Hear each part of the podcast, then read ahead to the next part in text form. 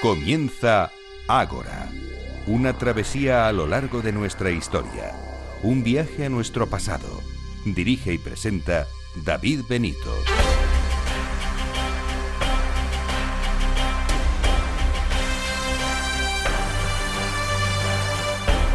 Muy buenas noches y bienvenidos a Ágora, la cita de Capital Radio con la historia.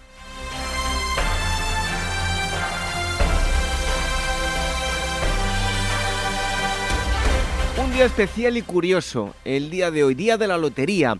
Algunos de ustedes seguro que habrán sido agraciados y otros tendremos que decir eso de que eh, tenemos salud, es el día de salud. Así que en eh, otra ocasión será. A los que hayan tenido más suerte y han sido agraciados con mucho o poco, pues felicidades.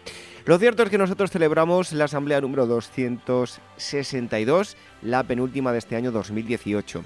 Y en primer lugar les vamos a hablar de Al-Ándalus, del Califato Mella y la arqueología de la península ibérica, además de la sociedad andalusí. Eh, lo abordamos con Gustavo García, director de la, de la revista Despertaferro, Arqueología e Historia. Y en segundo lugar, rescatamos una entrevista de hace un tiempo en la que abordamos la Navidad desde el punto de vista histórico, lo que es histórico y lo que es más tradición y mito que otra cosa. Les vamos a ofrecer una charla que mantuvimos con Javier Alonso intentando quedarnos pues eso, con la parte más histórica de los días que celebramos en estas próximas fechas, eso sí, con máximo respeto a todas sus eh, creencias. Se quedan con nosotros en este viaje tan navideño. Muchas gracias a todos aquellos que nos dejan valoraciones y mensajes en las diferentes eh, plataformas de podcast como son Evox, iTunes eh, y Spreaker, mm, porque gracias a esos mensajes y esos comentarios pues llegamos a mucha más gente.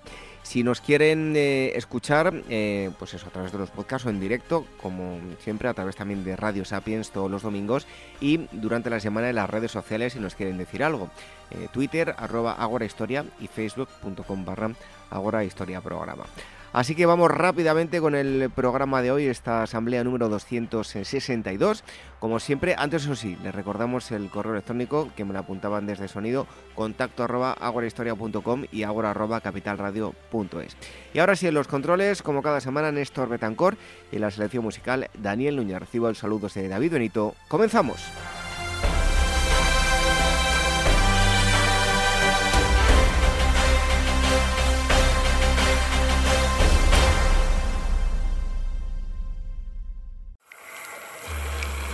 Historias de la prehistoria.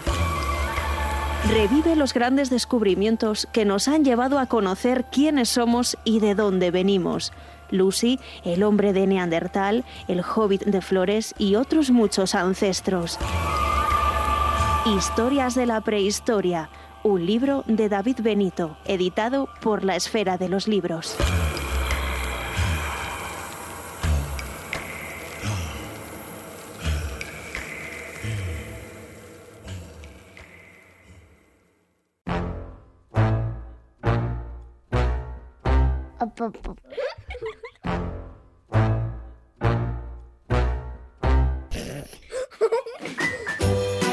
Capital Radio desea feliz Navidad.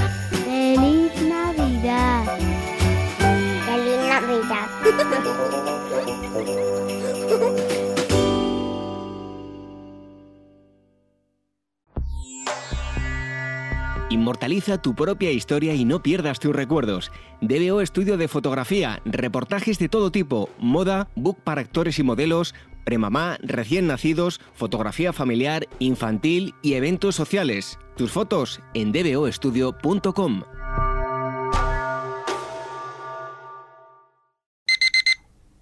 Despertamos con las bolsas europeas. Nos entonamos con Wall Street.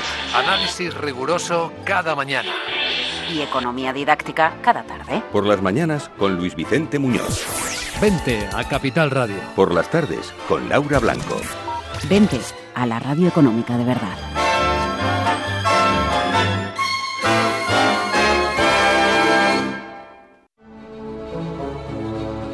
Casa de Hadas, Tumba de los Gigantes, Naragues.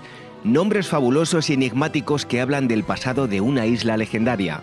Cerdeña, a los pies del Mediterráneo, cuenta con un increíble patrimonio arqueológico con mezcla de antiguas culturas y paisajes de otras épocas. Es la isla de Cerdeña antes de la historia. Este es el destino que propone Pausanias Viajes Arqueológicos y Culturales para el próximo mes de marzo, entre el 25 y el 31, pasear entre la Edad del Bronce y la Primera Edad de Hierro. Para más información y reservas en info@pausanias.com, en el teléfono 91 355 5522 y en su página web pausanias.com.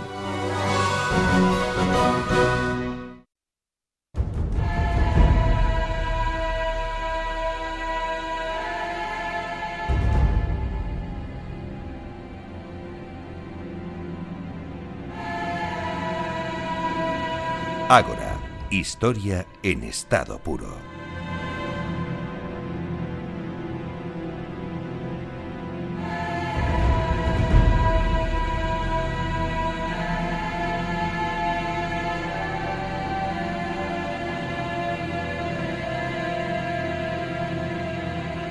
Retrocedemos unos cuantos años, nos eh, centramos en la península ibérica, justo em, en un momento en el que bueno pues eh, había sido eh, invadida. Ya saben que hay mucha polémica sobre si tenemos que hablar de reconquista eh, o no hay que no hay que hablar como una reconquista propiamente dicha.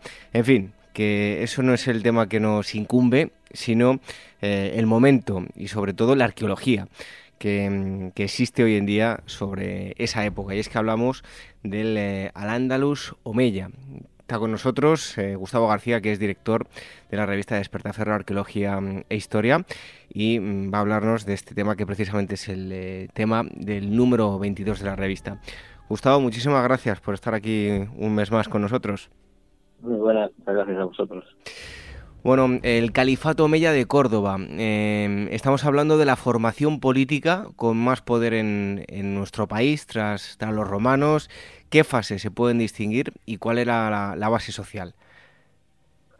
Bueno, sin duda la, época del califato, o al menos buena parte de ella, supuso una etapa de cierta estabilidad, un momento en el que se ejercía un, control político directo y muy eficaz sobre un territorio que ocupaba no toda, pero sí la mayor parte de la península ibérica. ¿no? En la etapa anterior, durante el dominio visigodo, uh, también hubo un importante control territorial. ¿no? Pero quizá no, tan estable o duradero, y tampoco lo hubo en la época del Emirato, ¿no? durante esta primera fase de, ocupación musulmana. ¿no? Ah, aún así, la etapa del califato no es demasiado larga y, apenas tuvo un siglo de existencia. ¿no? Es una etapa que da comienzo en el año 929, cuando el emir Omeya Abderramán III ah, se proclama califa tras estabilizar el territorio que había sido objeto de constantes luchas territoriales internas y externas y bueno, y el periodo termina con la gran fitna del 1031. Una fitna es una guerra civil, para entendernos. es verdad que en este poco más de un siglo, pues podemos distinguir, como decías, que hay distintas etapas. Una, una primera fase eh, en que es en realidad la más estable, con mucha diferencia, y es la que viene encabezada por el propio Abderramán III y por su hijo Al-Hakam II. Ambos califas ejercieron un, un fuerte control sobre la administración del Estado. ¿no?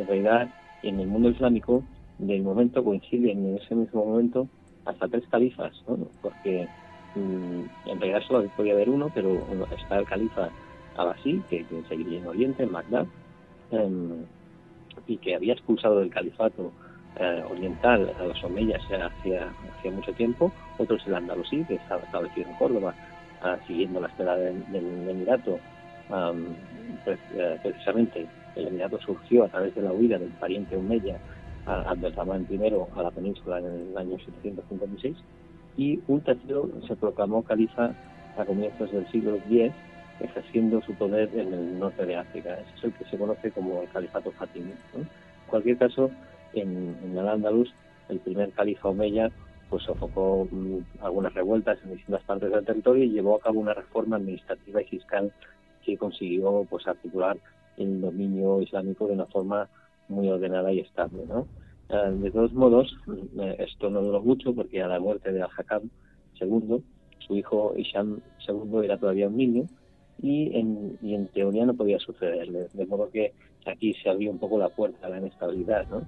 en nombre del niño, el poder lo asumió Almanzor, que era un importante miembro de la administración del Estado, y tras este, a algunos de sus hijos, de modo que esta etapa es la, segunda etapa es la que se conoce como el periodo Amirí, ¿no? porque Almanzor es de la familia Amirí, no era Omeya, para entendernos, era otra familia, ¿no?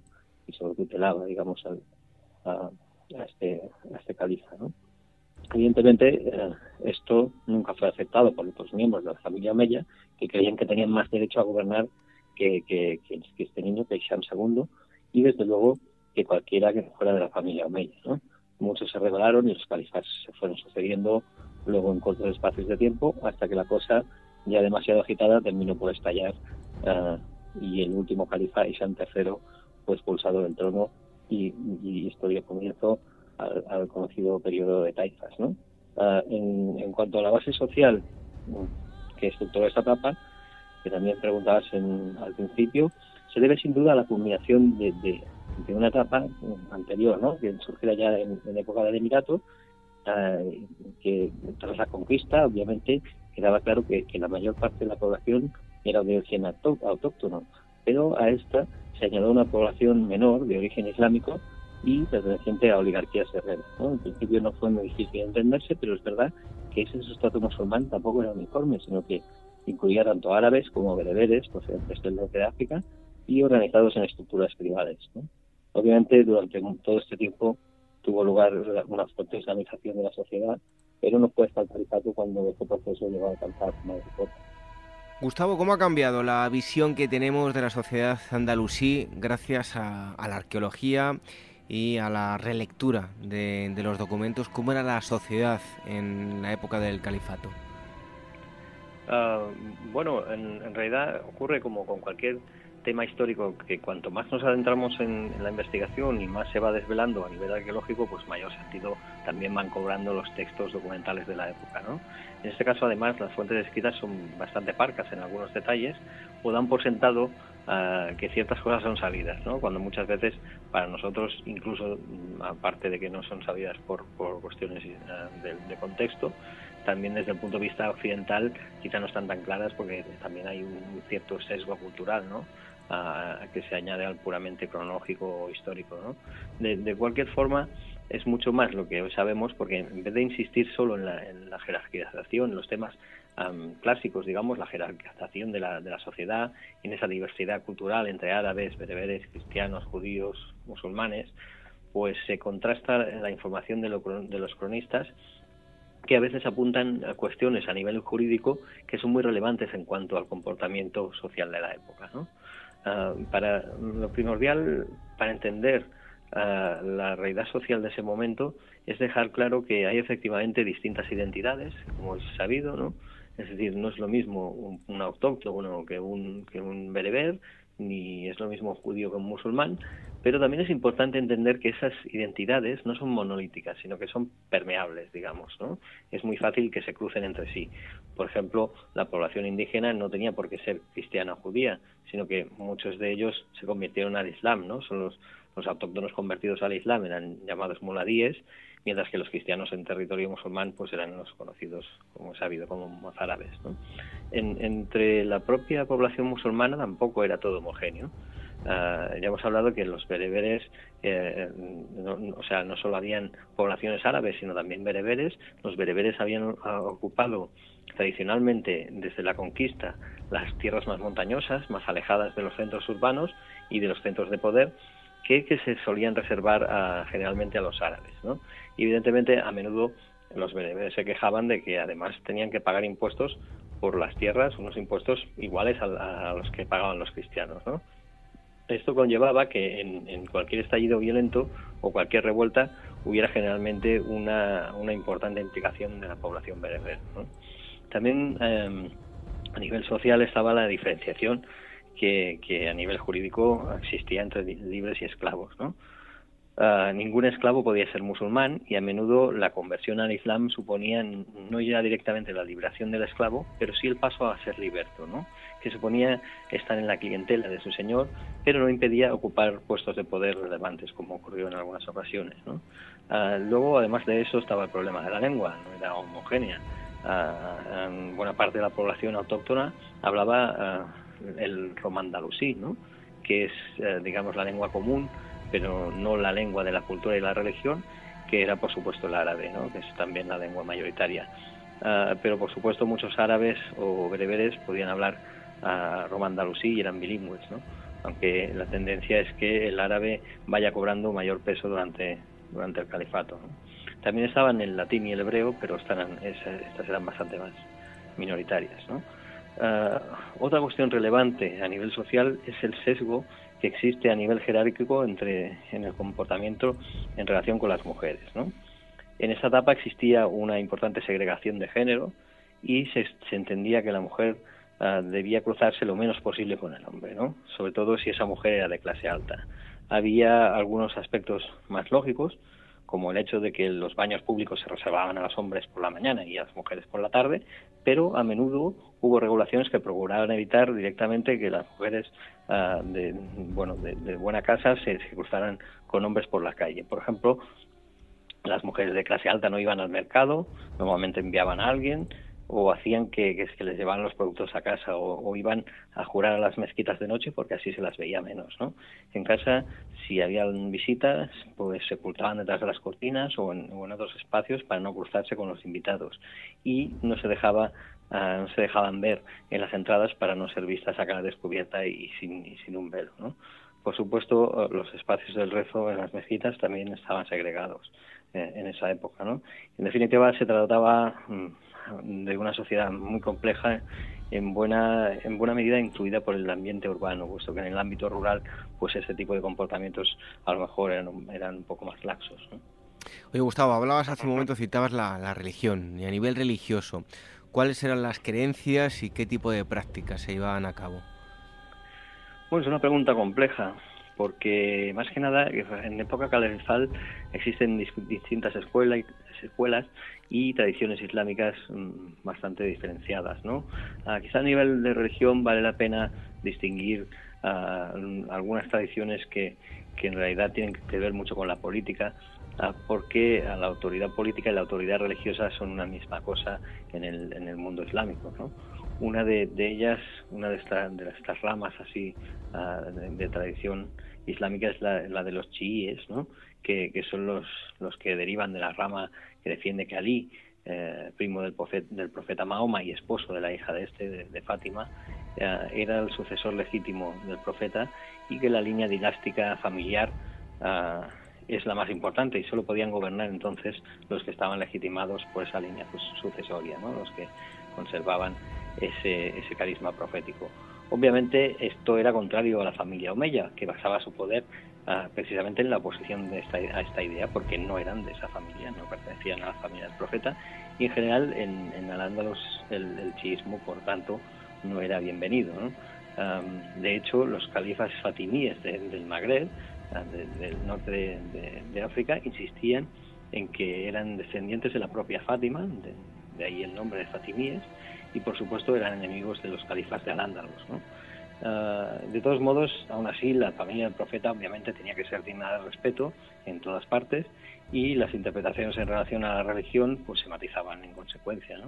Ah, en cualquier caso, lo que sí es destacable en la etapa del califato andalusí es que se vive una importante intensificación de la islamización.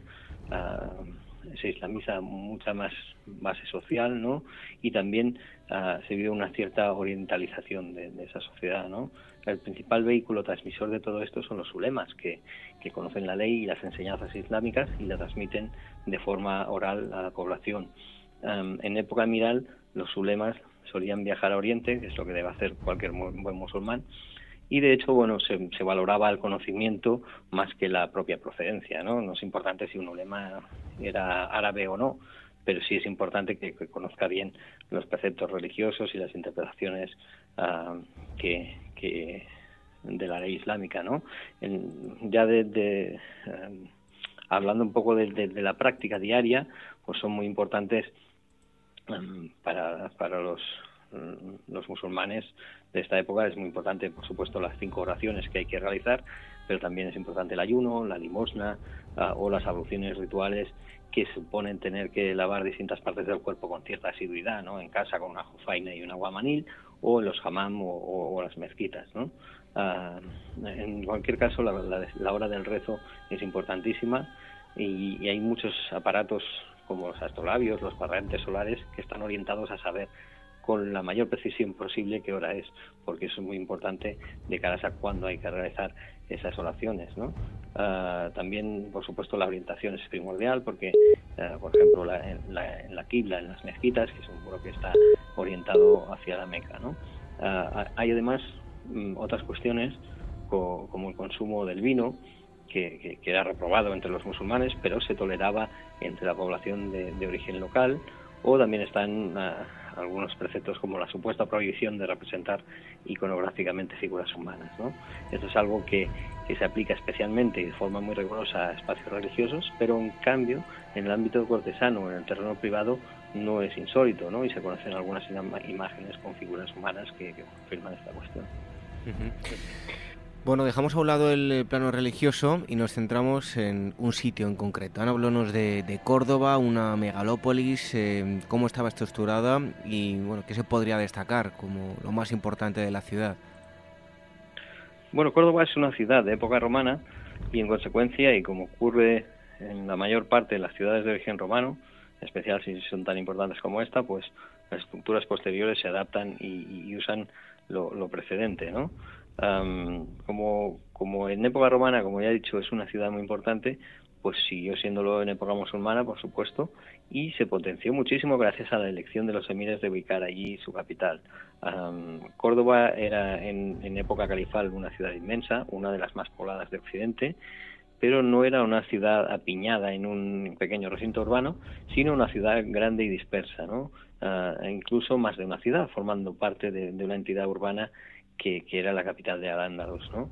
Cuando se estableció el califato, al cabo de poco se fundó, no muy lejos de la ciudad vieja, otra ciudad completamente nueva, que es Medina Zahara, y que estaba destinada a ser el, el, centro administrativo del Estado y, por tanto, eh, el centro urbano tradicional, que había sido la ciudad romana, pues tendió a expandirse de forma significativa, en especial dirigiéndose hacia las zonas mm, cercanas a las vías principales que comunicaban ambas ciudades. ¿no? Ah, toda esta región, se, toda esta zona se, llenó de arrabales donde vivía la gente común, pero también de zonas ajardinadas y de palacetes para las élites. ¿no? Ah, más tarde, ya en época de Almanzor, se fundó otra nueva ciudad, Madinat Zaira, ah, esta vez al este de la ciudad antigua, y eh, de este modo pues el espacio urbano no solo creció sino que se multiplicó ¿no? en un entramado así de complejo a nivel urbano pues obviamente era muy importante ah, el uso del agua ah, de modo que buena parte de los esfuerzos urbanísticos se destinaron a, canalizaciones, a molinos, acequias que estaban repartidas por toda la ciudad. ¿no?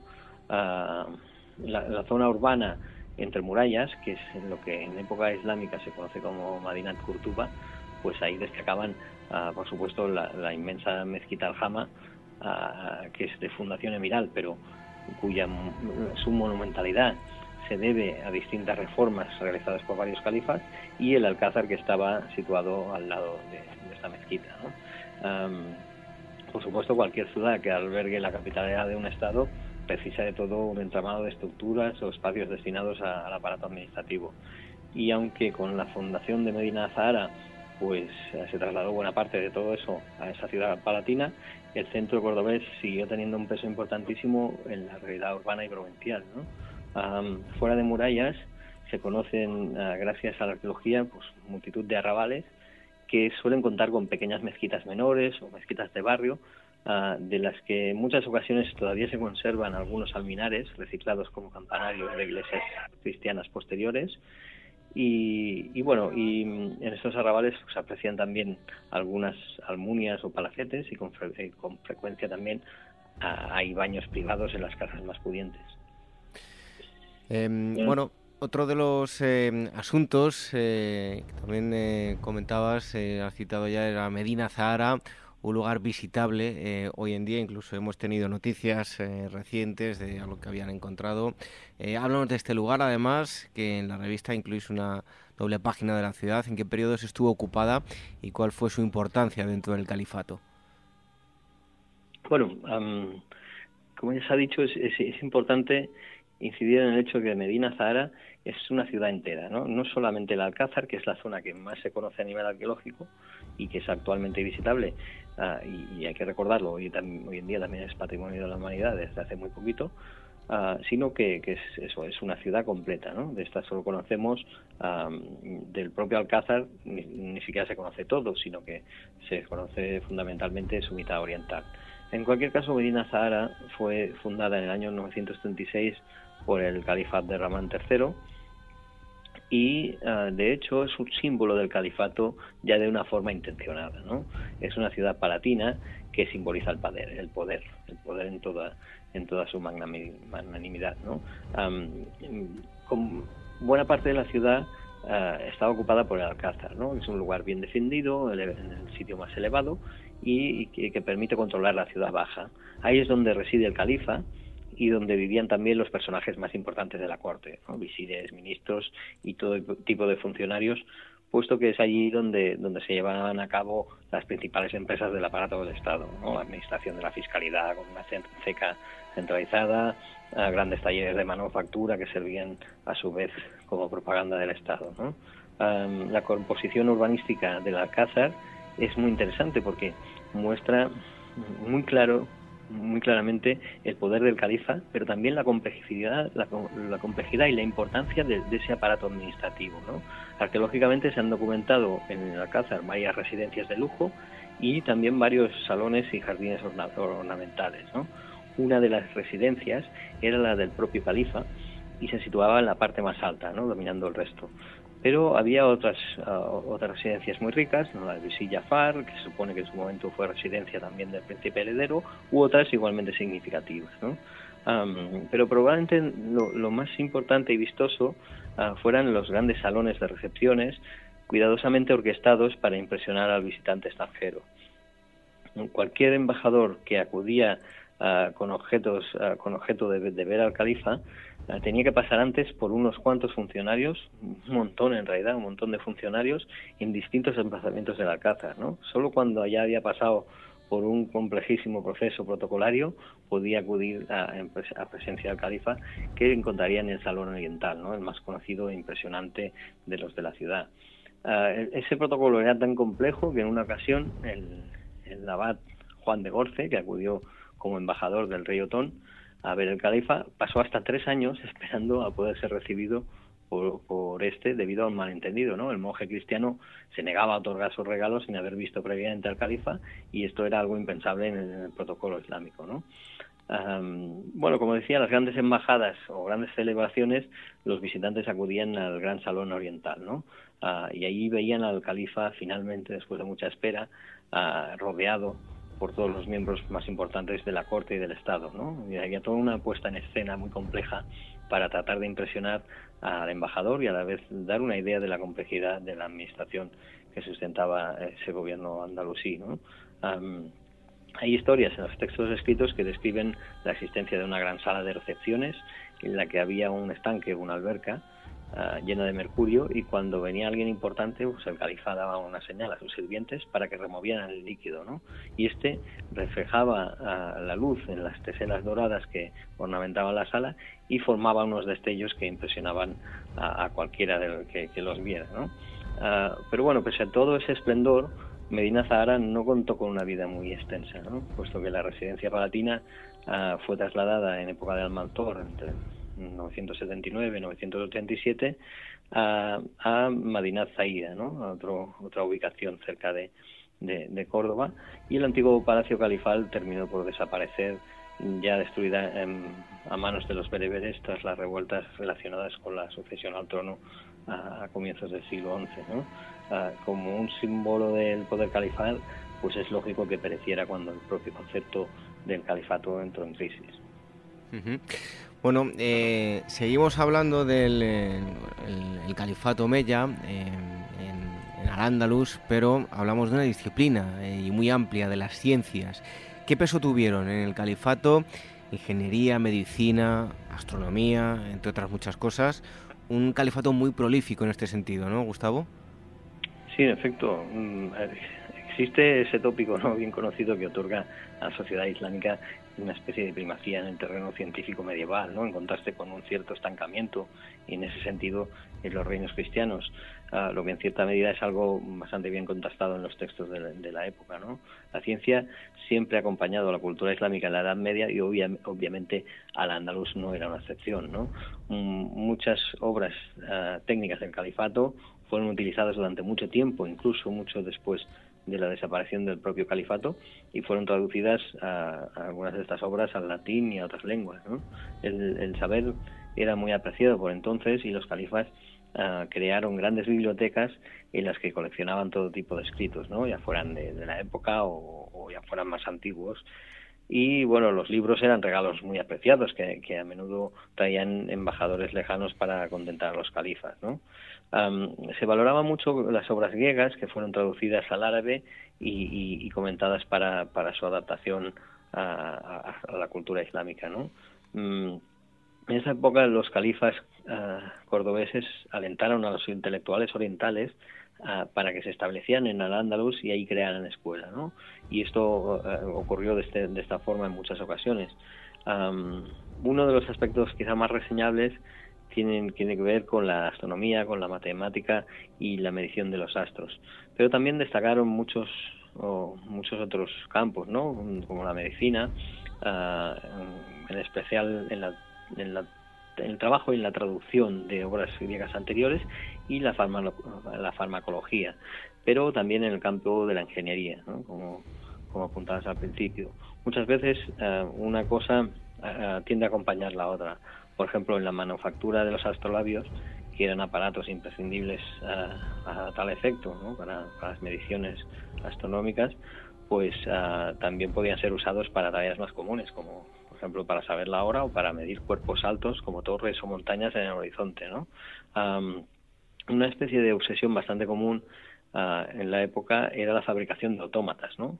algunos sencillos ingenios o a veces mucho más complejos, destinados a veces a tareas bastante simples, ¿no? como por ejemplo servir un vaso de agua ah, o, una jofaina con una, con una jarra.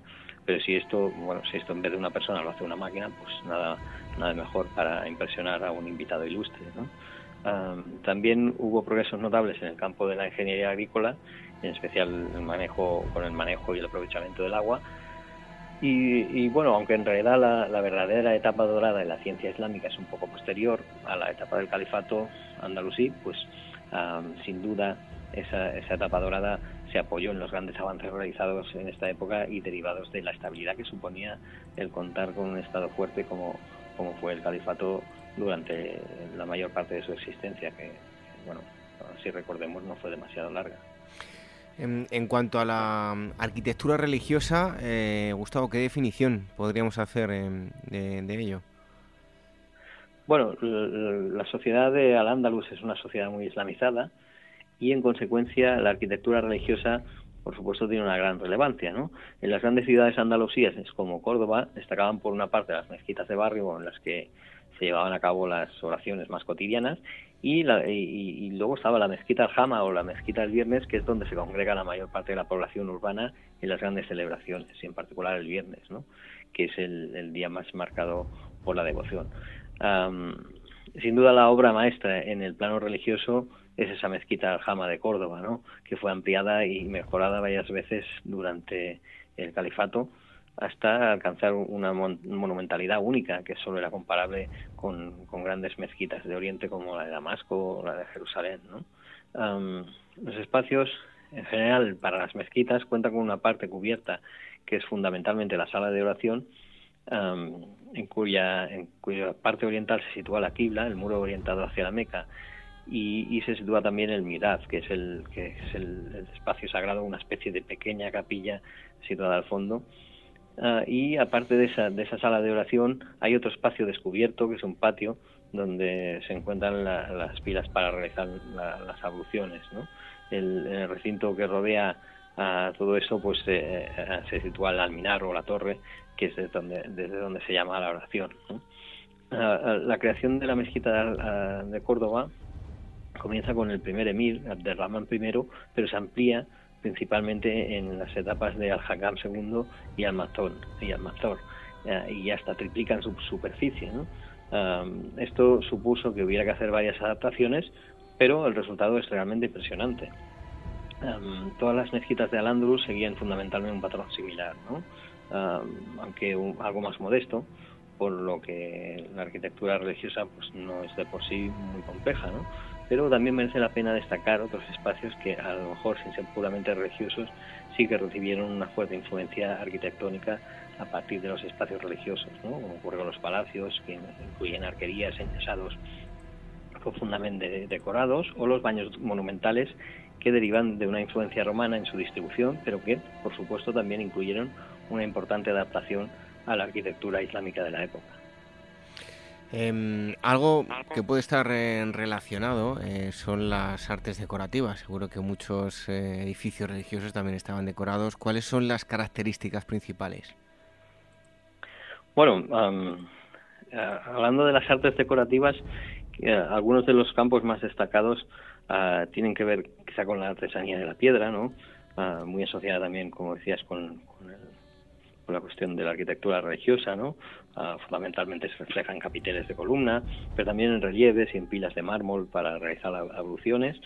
O en el campo también destacan, en el campo de la artesanía también, la metalistería y la decoraria, ¿no? Ah, entre otras. En todos los casos, y, en otros mm, quizá no tan conocidos o destacados, es de vital importancia la centralización que se produjo de los principales talleres artesanales del califato en la ciudad de, Medina Zahara. ¿no? Allí es donde se ubicaron los mejores talleres y hacia allí eh, se atrajo a los mejores artesanos, de modo que se sentó, perdón, se sentó escuela y por supuesto se contribuyó a la propaganda del Estado los mejores productos creados en los talleres palatinos tendrán luego una gran incidencia en el arte posterior y en otros talleres fuera de Córdoba. una parte importante de la artesanía cordobesa que a duras penas ha conservado es la del textil.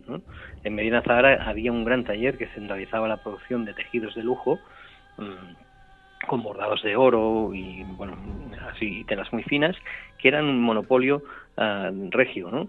Y, era conocido, ese taller eh, textil era conocido como Altiraz. Ah, y al cargo de él estaba uno de los ministros más importantes de la corte califal, ¿no? No era, no era poca cosa. Ah, un terreno ya algo más conocido es el de la producción de marfiles ornamentados, que habitualmente se encuentra en forma de, cajitas o botes cilíndricos muy decorados, seguramente conocidos por todos, mm, pero siempre condicionados por ese material base, ¿no? que es el colmillo de elefante, que no permite realizar objetos muy voluminosos si no es combinando varias piezas. ¿no? y luego entre los objetos de metal, que también destaca la artesanía del metal, se conocen algunas arquetas de plata muy muy bien decoradas y algunos destacan también algunos surtidores de fuente, estos en forma de ciervo, que son auténticas obras de arte diseñadas para canalizar el agua por sus cuerpos y, verterlas por la, por la boca del animal. ¿no? aparte de todo ello, pues quizá también merece la pena destacar el tema de las cerámicas, ¿no? Porque también hubo producciones que en origen fueron, estuvieron centralizadas, como es el tipo ah, conocido en arqueología como la cerámica de, verde y manganeso, ¿no? Que básicamente combinan el fondo blanco, que es el color de los omeyas, con una ornamentación en, verde, que es el color del profeta, ¿no? Y hay también algunos detalles en óxido de manganeso Ah, de un color oscuro que se utiliza básicamente para resaltar ese verde. ¿no? Hay muchas de estas producciones uh, palatinas de, de, de Medina Zahara de cerámica que, contienen una, una, inscripción típica que dice al-mulk y que está relacionada con una, vez más con el poder y la autoridad de los omeyas. Ya para terminar, Gustavo, eh, preguntarte por la portada, un lugar visitado por muchos turistas, una auténtica joya en, todos los sentidos, de qué lugar se trata y bueno, cuál es, dinos, eh, qué es la foto. Bueno, en la portada de, este número se, observa una superposición de arcos de la gran mezquita Aljama de Córdoba. La sala de oración de la mezquita, ah, todavía mm, visitada frecuentemente porque fue reconvertida en catedral con pocas modificaciones, lo, cual es una suerte, una suerte pues eh, es un auténtico, esa sala de oración es un auténtico bosque de columnas, ¿no? con cientos de ellas. Tiene arcos ah, con, dobles en altura, con la parte inferior con arcos en forma de herradura asentados en columnas. Muchas de esas columnas y eh, fueron reaprovechadas de, otros monumentos romanos y, visigodos más antiguos y eh, a, estos estos arcos de herradura de la parte inferior pues se superponían a otros arcos de, medio punto sustentados en, pilares encima de, estas columnas ya se ha dicho que, en la mezquita de Córdoba se suceden distintas fases de construcción y en su mayoría los cambios eh, en la sala de oración consistieron en la repetición sistemática de ese esquema de columnas, ¿no? con ese particular ornamento de la combinación en blanco y rojo, que es el resultado de la alternancia de piedras calizas y del ladrillo del color rojo. ¿no? Ah, la parte que, quizá más contrastaba con todo esto era la maxura y el midab, ¿no? Ah, que estaban muy fuertemente ornamentados y que fueron construidos en época de Al-Hakam II. El midab ya hemos dicho que es el lugar simbólico a que se orienta el rezo y la maxura es un espacio reservado ah, frente a él a las, para las oraciones del califa, que es el príncipe de los creyentes. Ah, como muchos, em, muchos emires se presentaban a, rezar en la gran mezquita, tenían que atravesar la sala de oración para ir hacia la maxura, pues provocaban que los fieles pues se inclinaran ante ellos y eso um, estaba mal visto por los ortodoxos, ¿no? que consideraban que en casa de Alá solo había que inclinarse ante Alá.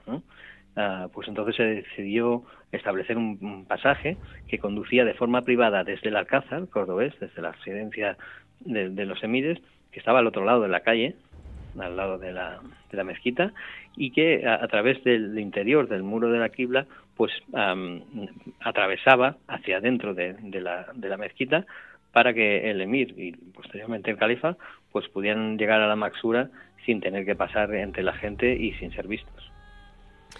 Pues un periodo eh, muy muy interesante, sobre todo por eh, pues el, pozo cultural que, ha quedado y que hoy se puede ver eh, a nivel arqueológico en gran parte de la península ibérica. Al Andalus, Omeya es el tema que se aborda en el número 22 de la revista Despertaferro Arqueología e Historia y ha estado con nosotros su director, Gustavo García. Muchísimas gracias por haber estado aquí con nosotros. Un fuerte abrazo. Muchas gracias a vosotros. Hasta pronto y felices fiestas. Igualmente, felices fiestas a todos.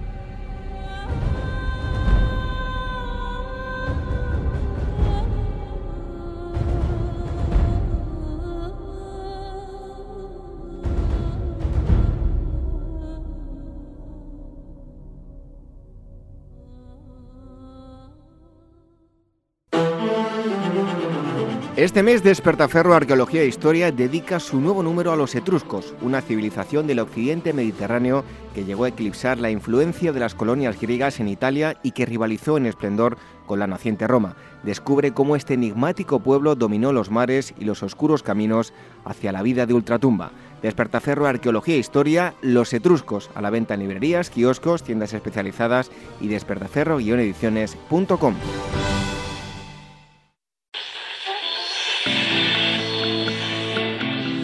Eduardo Martí, fundador de Junior Achievement. Cuando Edison inventó la lamparita eléctrica, los fabricantes de velas se quejaban y obligaron a la legislatura inglesa a pasar leyes que cobraran impuestos sobre las ventanas. Por eso usted ve edificios en Londres con las ventanas tapiadas, pues se le cobraron un impuesto a la ventana.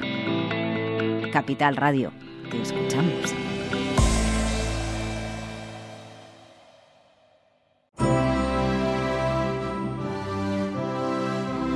¿Eres actor o modelo y necesitas un book profesional o simplemente quieres tener unas fotos de estudio? En DBO Estudio de Fotografía hacen tus sesiones a medida. Toda la información en dboestudio.com.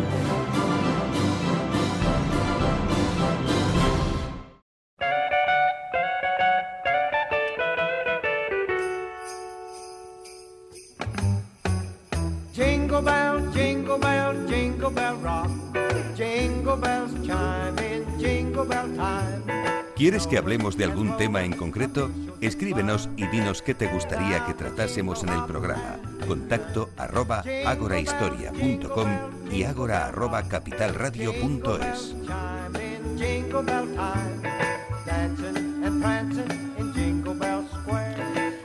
Feliz Navidad, Javier Alonso.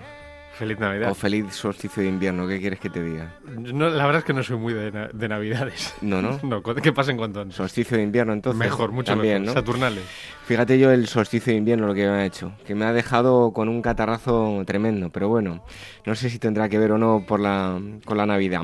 Bueno, Javier Alonso ya ha estado aquí con nosotros para hablarnos de eh, diversos libros, de el Jerusalén de Jesús, él es biblista, eh, historiador, y hoy venimos a hablar de la Navidad. Y ya quiero... eh, destacar eh, y dejar bien claro que, oye, cada uno que tenga sus creencias, pero nosotros vamos a hablar de la Navidad desde un, un punto de vista histórico y, si puedo decir también, antropológico, en lo que lo hemos convertido.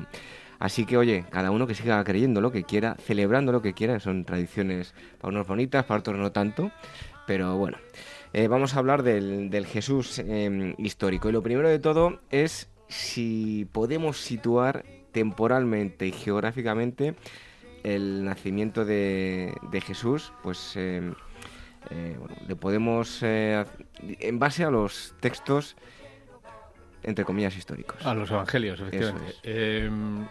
Bueno, efectivamente, para situar a Jesús en la historia tenemos que tomar como, como base lo- los evangelios. Hay dos, Mateo y Lucas, que nos ofrecen relatos de- de la- del nacimiento y la infancia de, Jesús. Y entonces tenemos que partir de ahí. Eh, ¿Cómo anclamos estos, estos relatos con, con la historia? Pues por dos datos. En, en Mateo se dice que Jesús nació durante el reinado de Herodes el Grande, y eso nos lo sitúa entre el 37 y el 4 antes de Cristo. Y en Lucas se nos dice, se, o se, se vincula el viaje de, lo- de los padres de Jesús a Belén con el censo de Quirino, que tiene lugar el 6 después de Cristo. Con lo cual, el primer dato que tenemos es que son irreconciliables los dos. O, si uno ha nacido como muy tarde, el 4, el, el 4 antes de Cristo, no puede nacer el 6 de- después de Cristo. ¿Qué más tenemos? Pues tenemos que eh, el evangelista Lucas dice que cuando Jesús comienza su vida pública tiene unos 30 años y sabemos que es crucificado durante el, gobierno de Poncio Pilato, que está entre el 26 y el 36 después de Cristo. Con estos datos, eh, parece más sensato descartar el asunto del censo de Quirino, que además tiene otras explicaciones teológicas o casi políticas, y centrarnos más bien en el, en el dato de, de Mateo. Es decir, nació durante el reinado de Herodes el Grande y probablemente en los últimos años de su reinado, a lo mejor el 7, el 6, 5 antes de Cristo. O sea, Ujú. Cristo nació antes de Cristo. ¿Y nació en, en invierno, por así decirlo, el día de la Navidad o tenemos que, bueno, eh, apuntar hacia otro momento? Bueno, los ninguno de los dos evangelios de la infancia, ni Mateo ni Lucas, dicen absolutamente nada de la fecha concreta. Eh, lo de situar todos estos acontecimientos el, el 25 de diciembre es una cuestión muy posterior. Nos tenemos que ir ya casi al, al siglo IV. Hay un, hay un dato, pero hay que, hay que cogerlo con pinzas y darle un valor muy relativo, que es el hecho de que eh, los pastores están durmiendo al raso. No están durmiendo dentro de una cueva y se supone que hace buen tiempo. Pero es, el- digamos, la única indicación temporal mm, para situar los, estos acontecimientos dentro de, del, del calendario anu- anual. Por lo tanto, si hiciéramos caso a ese dato, ¿qué apuntaría más a primavera, verano?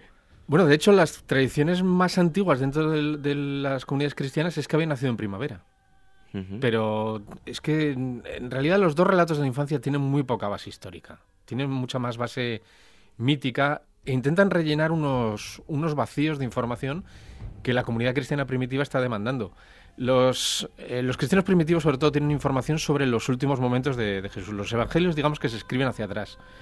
Marcos, que es el evangelio más antiguo, no tiene relato de la infancia. Se centra sobre todo en la pasión.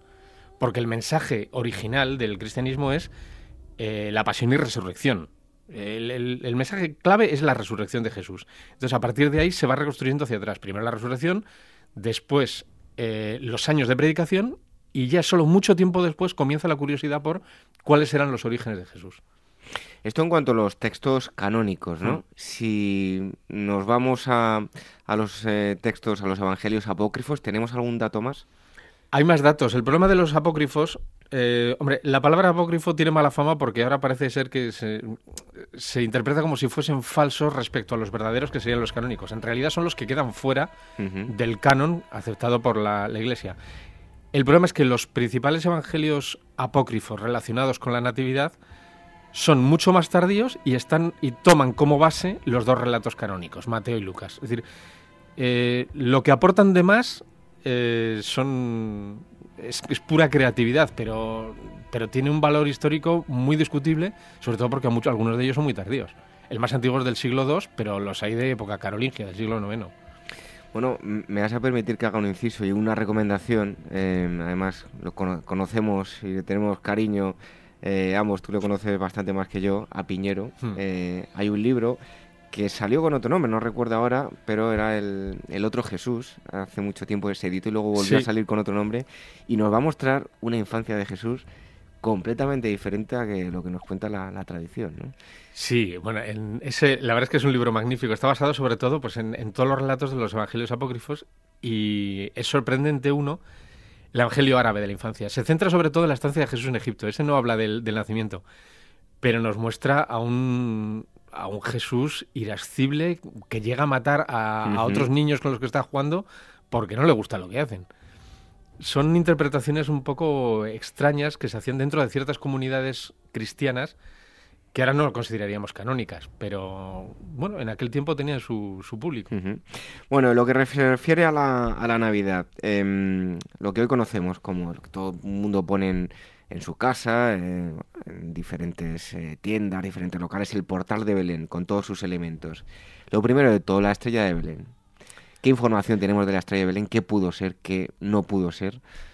Bueno, Porque yo escuchaba hasta un ovni, o sea, que por interpretaciones que no queden. Bueno, se hable de lo que se hable, siempre hay un ovni por medio. Y si hubiese una pirámide ya seguro. Eh, hay dos vías para interpretar el tema de la estrella. La primera es buscar un, algún fenómeno celeste en, en, en, aquellos años, es decir, los últimos años de, de Herodes el Grande, los que pueda haber ocurrido algo. Hay varias conjunciones multiplanetarias, especialmente una en el, en el me parece que es el 7 antes de Cristo, una conjunción de cuatro planetas. Podría interpretarse como que eh, está aludiendo a esto. El problema es que la y más o menos cercana a la posible el posible claro, nacimiento de Jesús, ¿no? Sí, más o menos coincidirían. Hay una en el 7 y otra en el 6 y más o menos podrían coincidir. El problema es que la estrella en realidad yo creo que sobre todo está aludiendo a una profecía bíblica en los oráculos de Balaam en las que se dice que eh, se anuncia la, el, el, nacimiento de, de, un Mesías sobre Israel a través de una estrella. Y, entonces ya es, textual. Y es una cosa que se ve muy especialmente en, Mateo. Mateo es un evangelista mm, obsesionado por demostrar que en Jesús se cumplen todas las profecías del Antiguo Testamento relativas al Mesías. Entonces es, es de lo más natural que precisamente sea en el Evangelio de Mateo donde aparezca la estrella. Es una más de las muchísimas profecías que, que utiliza. Yo no le daría mayor valor histórico. O sea, creo que intentar buscar si fue tal cometa o este o una conjunción planetaria, creo que es secundario. Creo uh -huh. que como motivo es, es literario profético. Luego tenemos otro asunto, los Reyes Magos. Uh -huh. eh, Melchor, Gaspar y Baltasar. Yo creo que aquí se va a sorprender aquello que el que no lo conozca se va a sorprender bastante porque es que los nombres no aparecen por ningún lado, ¿no? Bueno, no, ni siquiera se dice que sean tres. Es que no se dice, se dice simplemente que son magos de Oriente. Eh, los evangelios están escritos en griego y utilizan la, la palabra magoi, que viene a significar eh, no un mago como Jorge Blas, sino, uh -huh. sino un, un, astrónomo, un astrólogo, un, un experto en, en, lo que ve en el cielo, que es en realidad lo que, lo que están haciendo.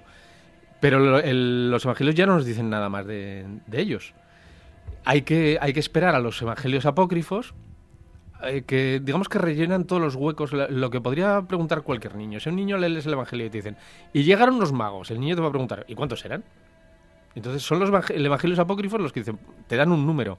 Hay algunas, mm, una vía que es la de los doce, porque representan, digamos, las doce tribus de Israel, y otra, que era la de los tres magos, porque representan, digamos, las diferentes razas humanas, igual que Sem, Cam y Jafet son los hijos de, de Noé y representan toda la, la dispersión de las razas humanas. ¿Sí? El siguiente, la siguiente pregunta que va a hacer el niño es, pues ya que me dice que son tres, ¿cómo se llaman?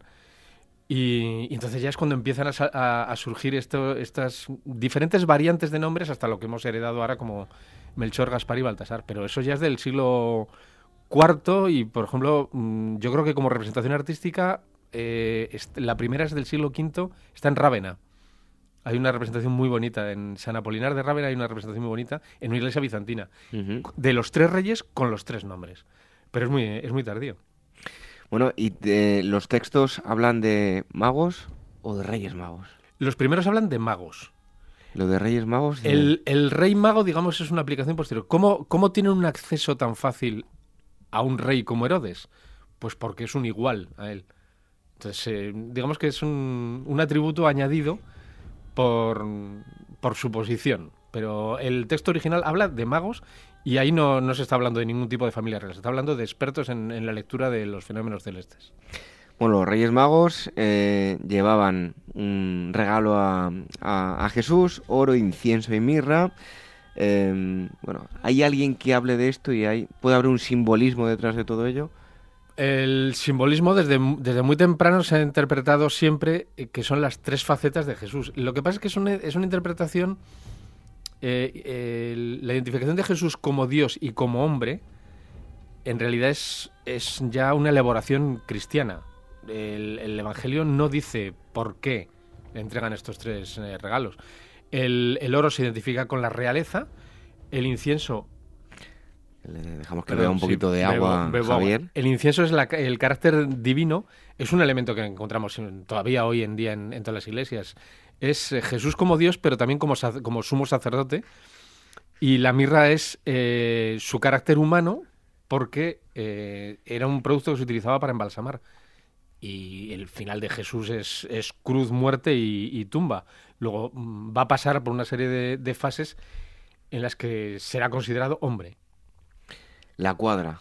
Eh, ¿qué, encierra la cuadra? Bueno, ahí no se ponen de acuerdo ni siquiera Mateo y Lucas, porque uno habla de pesebre y el otro habla de cueva. Al final, bueno, gana, digamos, la, la, cuadra o lo que sea. Vamos a ver, gana, el, gana la cuadra porque empezamos a, introducir elementos en ella que son los animales. Eh, porque los animales tampoco aparecen en, la, en los evangelios. La verdad es que es un poco sorprendente, porque lo que estamos construyendo en nuestras casas, el Belén tradicional, es un refrito de los dos evangelios, de Mateo y Lucas. Tenemos la, a Herodes o las estrellas o los magos de uno y tenemos a los pastores del, del otro relato. Y luego además tenemos una serie de elementos que si vamos a los evangelios canónicos vemos que no están. Como por ejemplo la, la, la mula y el, y el buey. Eh, se introducen también en los, evangelios apócrifos y se interpretan básicamente como eh, los, los dos pueblos o los dos grupos humanos que no han, no han aceptado todavía a Jesús, que son los paganos y, y los judíos.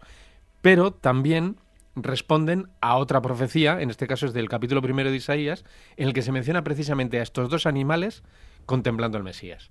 Luego, se, son dos animales que se introducen a posteriori para cumplir una, profecía.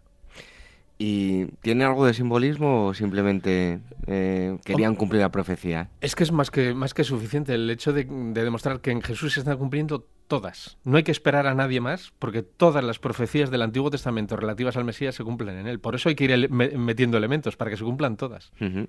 Bueno, vamos a hablar eh, ahora de un lugar eh, muy concreto de la Basílica de la Natividad.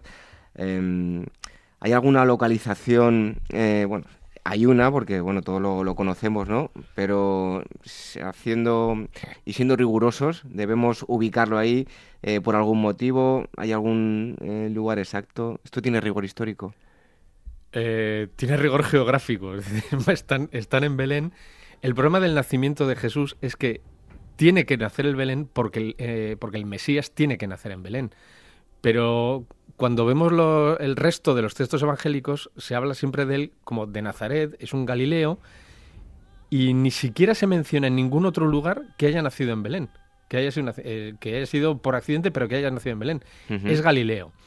Yo creo que desde un punto de vista histórico Jesús eh, es Galileo y nació en Nazaret probablemente, que es, su pueblo. Mm, y si no, prefiero inclinarme por un lugar como Cafarnaún, que irme hasta Belén, que está a 200 kilómetros más al sur. Lo que hay en Belén es la capilla de la Natividad, que es, bueno, es, una basílica eh, fundada por Santa Elena, la madre del, emperador Constantino, y allí hay una cueva y hay una estrella que marca justamente el lugar teórico donde nació, pero yo creo que no tiene mayor valor histórico. En realidad lo que había allí antes era un templo pagano y un bosque dedicado a Adonis.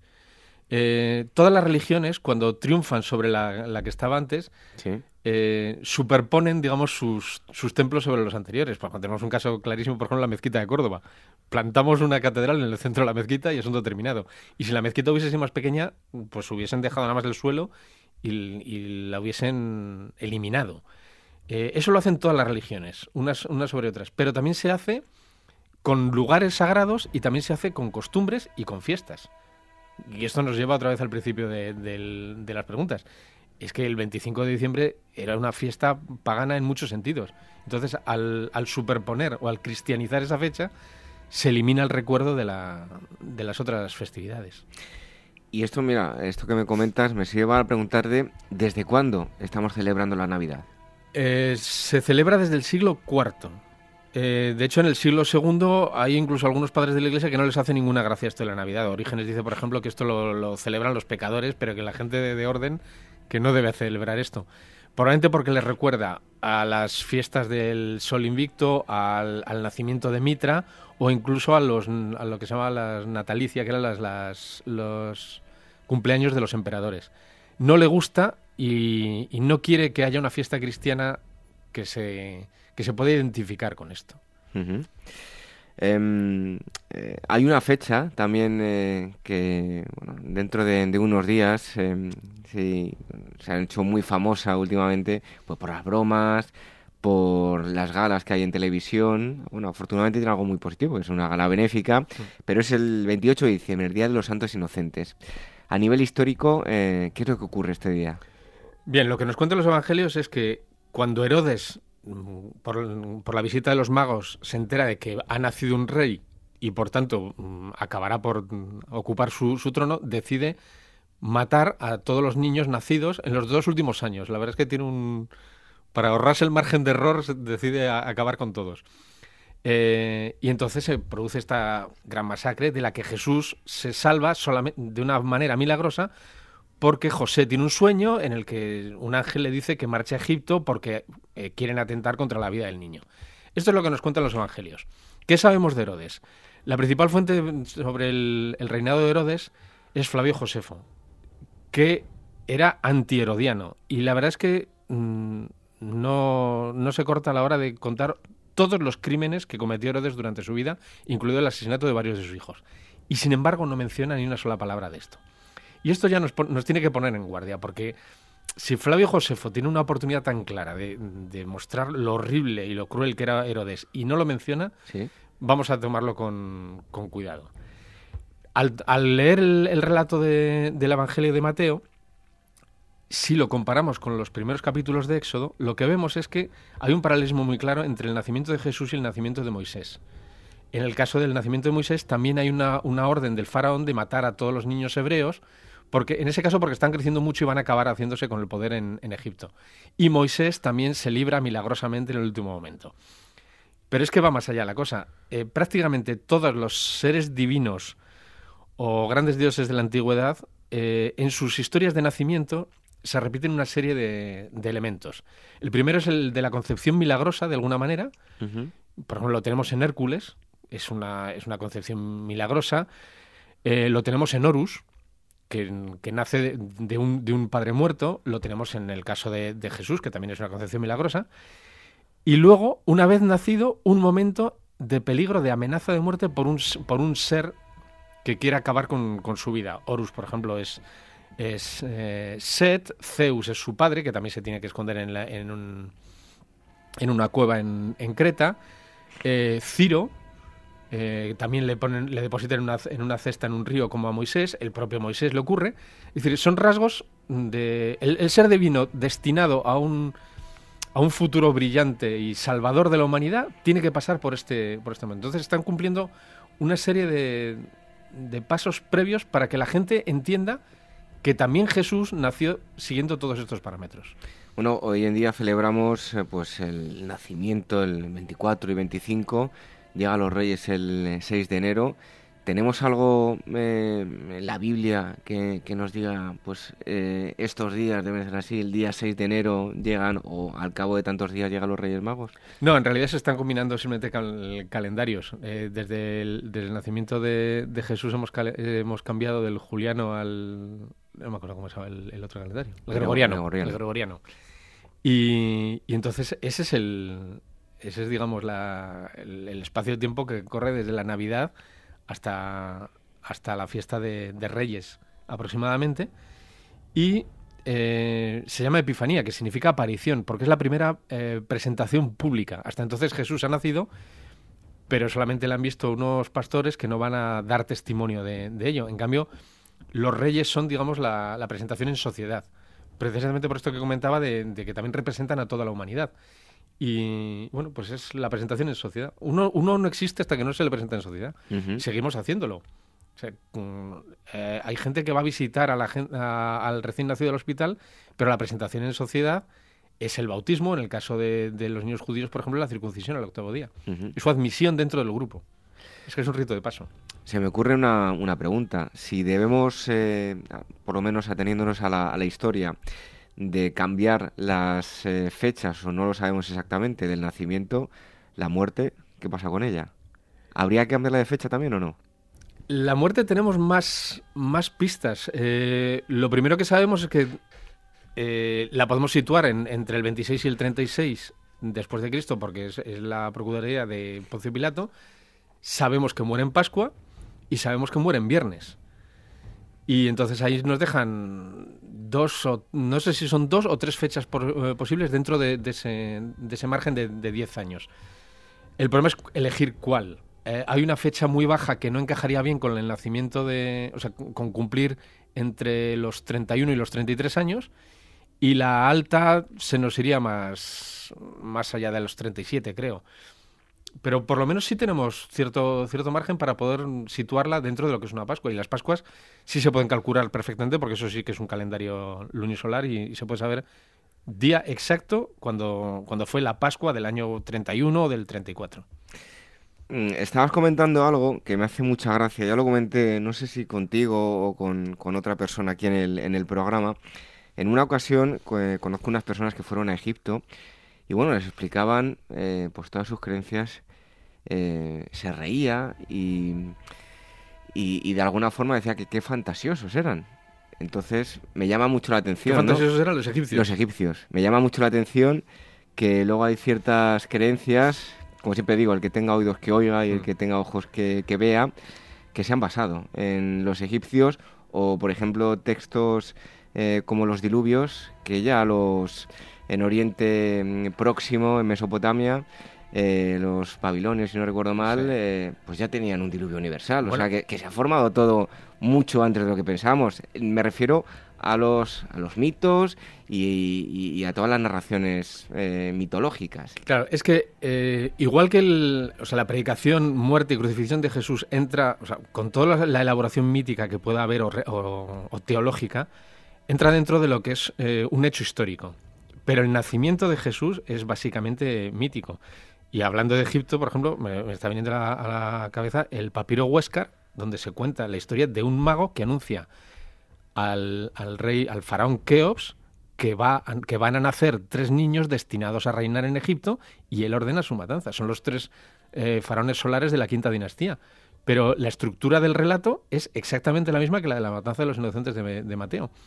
Es, es decir, son, son conceptos literarios o, o estructuras literarias que están vivas durante milenios en todo el Oriente Me- Mediterráneo y, y pasan de una cultura a otra sin, sin ningún problema. No quiere decir que Mateo haya leído el papiro Huéscar o, o este relato, es muy anterior y probablemente no lo conoce. Pero son cosas que, que están en el ambiente y que al final te, te llegan de una manera, aunque sea probablemente en tradición oral, pero llegan. Esta- estas historias se conocen. Bueno, incluso en Mesopotamia ya hay una división de, de dioses tripartita y bueno, de ahí ya también lo podían conocer, ¿no? Sí, sí, bueno, eh, vamos a ver, además los- lo- el pueblo judío, que es al final de donde surge todo esto, hay que tener en cuenta que Jesús es judío y todos los apóstoles son judíos y todos los primeros cristianos son judíos. Es decir, de, de donde han bebido es del judaísmo. Y el judaísmo es la religión de un pueblo que vive mm, constreñido en un territorio muy pequeño y rodeado de dos grandes culturas, la egipcia al sur y la mesopotámica al, al este y al, y al norte. Y es de allí donde van a tomar mm, muchísimos de sus elementos culturales. Más sobre todo después de haber pasado parte de, de su historia, o unos años claves de su historia sobre todo, en el, en el destierro en, en Babilonia. Bueno, y para terminar vamos a poner la nota curiosa. Y es que hablamos de evolución, de cómo ha ido evolucionando todo este, todas estas celebraciones. Pues igual que también vemos una evolución en el caso del Día de Todos los Santos, que en España, por ejemplo, ha llegado las costumbres estadounidenses de Halloween y demás, pues el otro día, eh, independientemente ¿no? de, de, lo que se ha convertido pues con eh, célebres personajes casi casi inventados, eh, no, no, no, inventados, pero sí les han dado bastante forma por eh, compañías de refrescos, como puede ser Papá Noel. Em, el otro día vi en, en, me mandaron un famoso meme de estos que te mandan por el mm. teléfono y vi una deformación ya brutal, que es a, a, dónde vamos a llegar, y es que vi a un Papá Noel eh, crucificado en, en, una tienda de, de chinos. Entonces, ¿hasta dónde podemos llegar, no? Eh, crucificar a, a, Papá Noel. Bueno, son un, una deformación más, ¿no? Es un refrito más, sí, es un paso más, abrevi abreviamos las historias. Bueno, pues eh, hemos hablado de la parte histórica de, la Navidad, de la Navidad, en todo caso, ustedes celebren lo que quieran, te pasen unas buenas eh, fiestas con, con, todos sus seres queridos, quiéranse mucho. Y bueno, eh, Javier, a ti te damos las gracias por haber venido, por habernos aclarado todos estos asuntos y que tengas una feliz salida y entrada de año. Y que sea breve. Muchas gracias. Por cierto, dentro de poco os vais a Jerusalén. Nos vamos a Israel, sí. En, a Israel. Sí, en, en, mayo, a finales de mayo hay un viaje. Con Pausanias, Con ¿no? Pausanias, efectivamente. Y vais con Piñero también. Y vamos con Piñero también. Bueno, vaya, vaya viaje, madre mía. ¿Quién pudiera ir a, a ese viaje? Bueno, Javier, muchísimas gracias. A ti.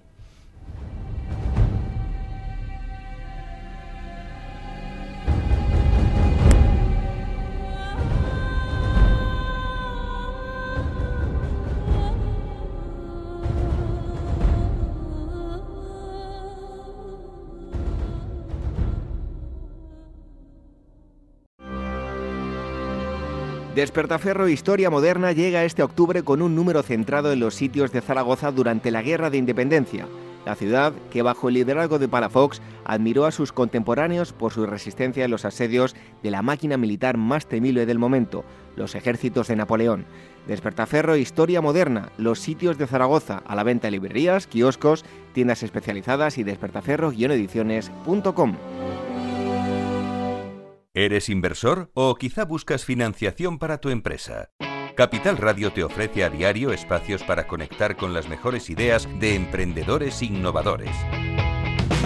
Escucha a Eduardo Castillo en After Work, a Laura Blanco con Financia tu Pyme, a Luis Vicente Muñoz con Mentoring o el programa del Private Equity. Tanto si buscas dinero como si buscas dónde invertirlo, encuentra con quién hacerlo en Capital Radio.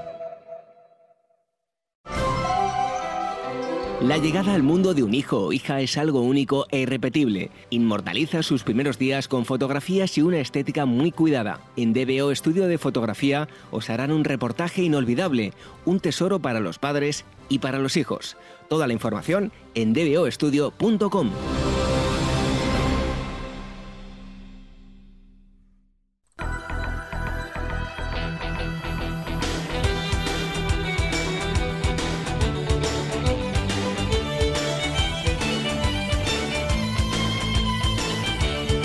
Antes de terminar, como siempre, las efemérides históricas, tal día como hoy, 22 de diciembre de 1870, coincidiendo con un eclipse total de sol, fallece en Madrid a los 34 años de edad y a causa de una tuberculosis Gustavo Adolfo Becker, poeta español y una de las figuras más importantes del romanticismo de su país, de España. Su obra Rimas y leyendas ha supuesto el punto de partida de la poesía moderna española. Y en 1972, también un 22 de diciembre, son rescatados en los Andes a los 16 supervivientes de un avión estrellado después de haber estado 72 días aislados del mundo. De los 45 ocupantes, 12 murieron a causa del choque y los supervivientes tuvieron que soportar el hambre y temperaturas de 30 grados bajo cero durante las noches, tras intentar subsistir con los escasos eh, alimentos que tenían a la espera de ser salvados. Su esperanza se desvaneció al enterarse por radio que se había abandonado su rescate. Deciden alimentarse de sus compañeros fallecidos, finalmente hastiados de todo, pero sobre todo por el incesante goteo de muertes de sus compañeros, dos de ellos se resuelven a cruzar las inmensas montañas para tratar de pedir ayuda. Así es como consiguen ser rescatados.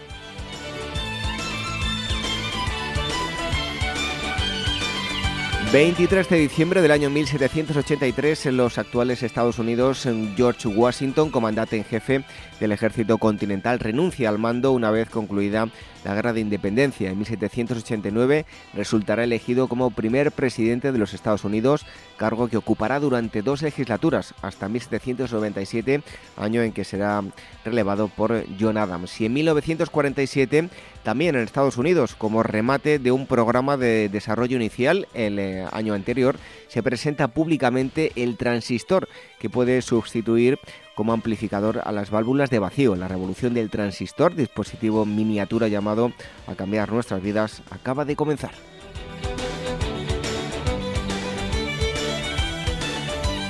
24 de diciembre, Nochebuena, pero de 1491, en Azpeitia, en España, nace Ignacio de Loyola, religioso español que fundará la Compañía de Jesús. Será militar y poeta y tras su muerte santificado por la Iglesia Católica. Y en 1836, en España, las fuerzas liberales del general Espartero ponen fin al segundo sitio de Bilbao, provocando la desbandada de todo el ejército carlista.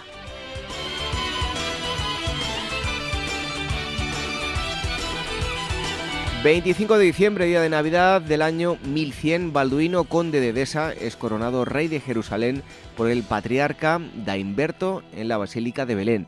Y en 1899, en la ciudad de Nueva York, nace el actor americano Humphrey Bogart, uno de los más taquilleros en la década de los 40 y 50 del siglo XX, destacado por sus papeles de tipo duro y ganador de un Oscar en 1951.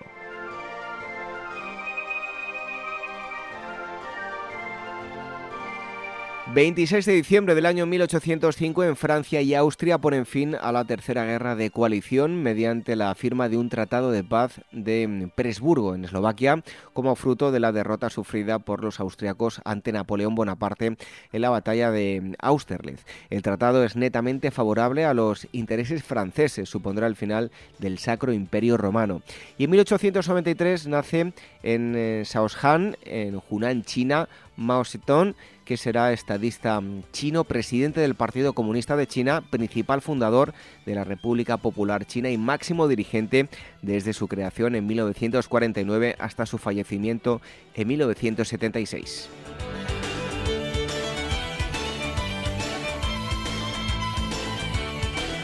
27 de diciembre del año 1703 en la ciudad de Lisboa, Portugal, en Inglaterra, firman un acuerdo económico y político para suplantar a España como la potencia europea más influyente en América.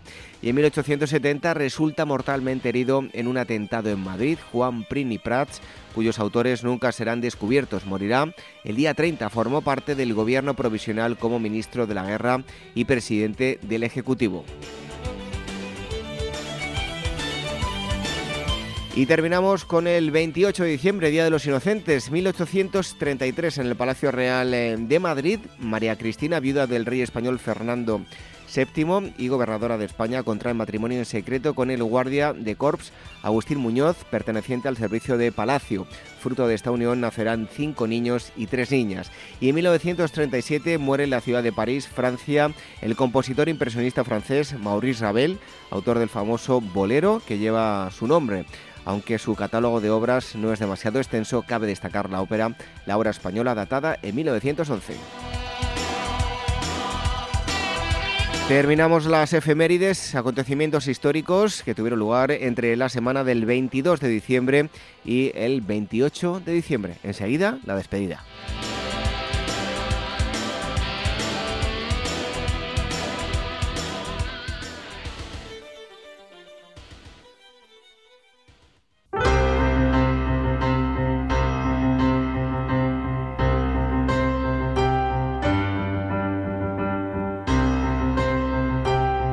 El programa de hoy y ya solo nos queda una sola asamblea de este año 2018. Será la de la próxima semana. Hoy hemos hablado en primer lugar con Gustavo García, director de la revista Despertaferro, Arqueología e Historia, sobre Al-Ándalus, el Califato Mella, la arqueología de la península ibérica y la sociedad andalusí. Y en segundo lugar, hemos disfrutado de las sabias palabras de Javier Alonso.